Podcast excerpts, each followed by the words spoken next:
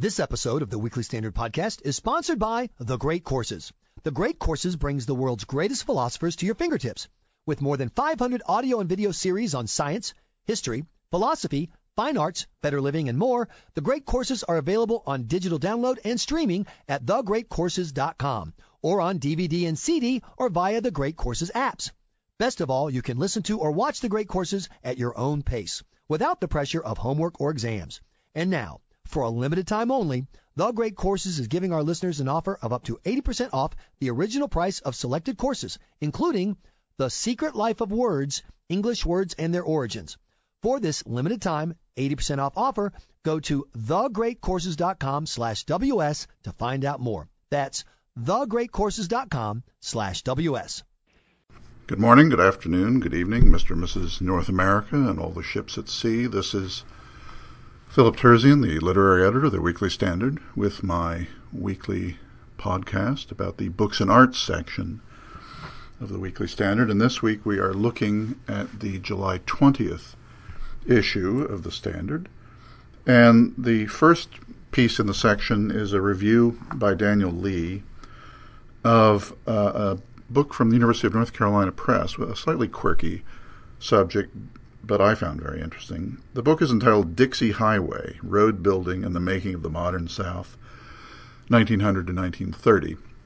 Uh, the Dixie Highway still exists in archaeological form, but it was an, an idea generated around the turn of the century um, um, by businessmen in sunny Florida and in uh, parts of the Upper South and the Midwest and so on the idea being that there needed to be a relatively sophisticated road that would connect um, uh, Florida, uh, especially coastal Florida, the sort of vacationers Florida, with the rest of the country.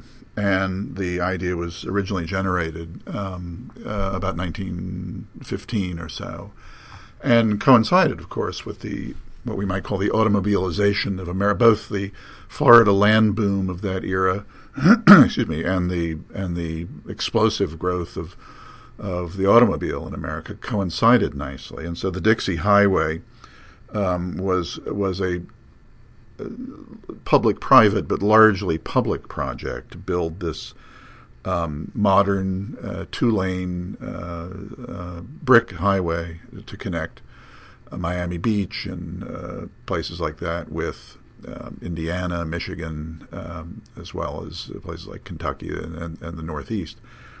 Anyway, the full project never was um, fully realized, although the roads, some roads were built, and and the Dixie Highway in various forms still exists today, partly in a state of of kind of archaeological preservation, but also other roads have superseded it. Um, but it was the first really major um, national road since um, Route 1 and the Lincoln Highway uh, earlier uh, to connect one part, one region of America with the other.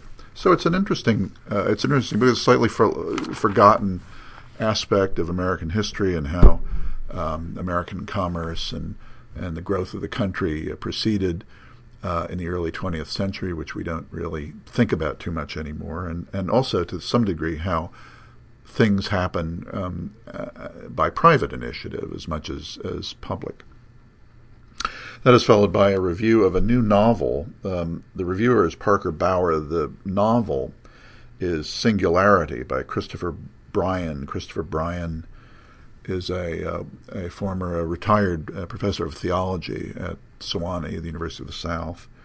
And this is a kind of um, singularity is, is a kind of fascinating um, utopian slash theological novel. Um, anyone with a even a even a glancing knowledge of of of religion will find echoes, and of course, those of you who are interested in in I hesitate to use the word science fiction, but um, uh, imaginative literature with a capital I will find this a very um, interesting and diverting novel, Singularity by Christopher Bryan from Diamond Press. And speaking of theology, um, Mark Tooley, who's president of the Institute on Religion and Democracy here in Washington, um, reviews a book um, entitled A Change of Heart, a personal and theological memoir by Thomas C. Oden. Thomas C. Oden is a is a retired uh, Methodist uh, theologian and churchman. Uh, the interest of the of the essay, and to some degree the interest of the book, is that Oden began um, in uh, Oden is now, I, I, think, in his 80s. Began uh, as a theologian, as a, a, liberal, and over time uh, evolved slowly but surely rightward um, and is now, if not necessarily a political conservative, is a theological uh, conservative. Um, and a defender of what we might call orthodoxy, not just in Methodism, but in Protestantism and Christianity generally. So it's a kind of um, apologia pro vita sua, um, but with a a uh, Methodist twist, and in American terms. Um, Oden is a very engaging writer. And Mark Tooley, of course, is is uniquely uh, um, uh, suited to explain this to readers of the Weekly Standard. I hope you will find it of interest. That is followed by a, a, an interesting book, which I I couldn't resist. The reviewer is Henrik Bering, um, and the book is entitled "A Royal Experiment: The Private Life of King George III" by Janice Hadlow. We've been uh, we're, we're not too far removed from our July 4th celebrations, and this time of year, Americans uh, are. It's really one of the few times of the year that Americans give much thought uh, to um, the English monarchy and to our last king in particular. And um, one of the points of of of Janice Hadlow's book is that um, George III is a far more complicated and therefore far more interesting figure than the distant tyrant that we always uh, who we always depict around the time of the Fourth of July. Of course, George was a far more, um, shall we say, nuanced and subtle and interesting figure than we like to think. He, his attitude toward the colonies was immensely complicated. As I've often said, the, the argument between North America and Great Britain was not really between us and the king, but between us and the English Parliament. Uh, we weren't really rebelling against monarchy so much as as we wanted. We the colonists of the day regarded themselves as as freeborn Englishmen and wanted Parliament to recognize them as such. And some indeed um, uh, thought the king might be uh, uh, our ally in that regard. So anyway, it's an interesting book. It it, it uh, magnifies and deepens our understanding not only of George III, who's very interesting for both personal and political reasons, but of course the early history of the American Republic.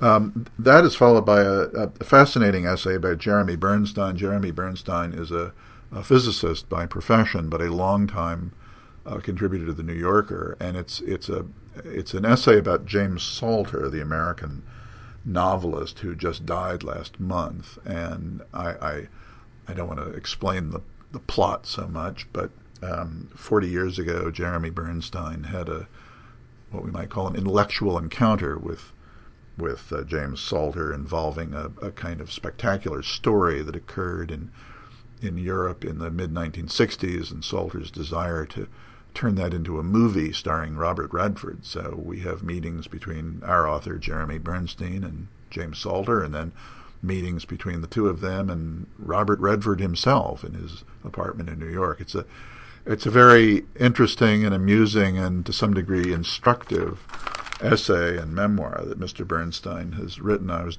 delighted and fortunate to get it, and I think you will find it very interesting reading. Uh, uh, John Podhoretz's movie review this week is of uh, the new animated film from uh, uh, Pixar entitled Inside Out, um, which is the uh, I, depicts an 11 year old girl, um, both as she appears to the world and as um, as she is depicted from literally from her inside, a sort of uh, um, fantastic voyage in animated form. Uh, anyway, John's essay, as always, um, uh, no matter what he may think of the movie, the way he uh, describes his thought process is really what makes it a pleasure to read. I know you will enjoy it as well. I have enjoyed very much describing the July 20th issue of the Books and Arts section of the July 20th issue of the Weekly Standard to you, and I very much look forward to talking to you about our next issue next week. Thank you very much.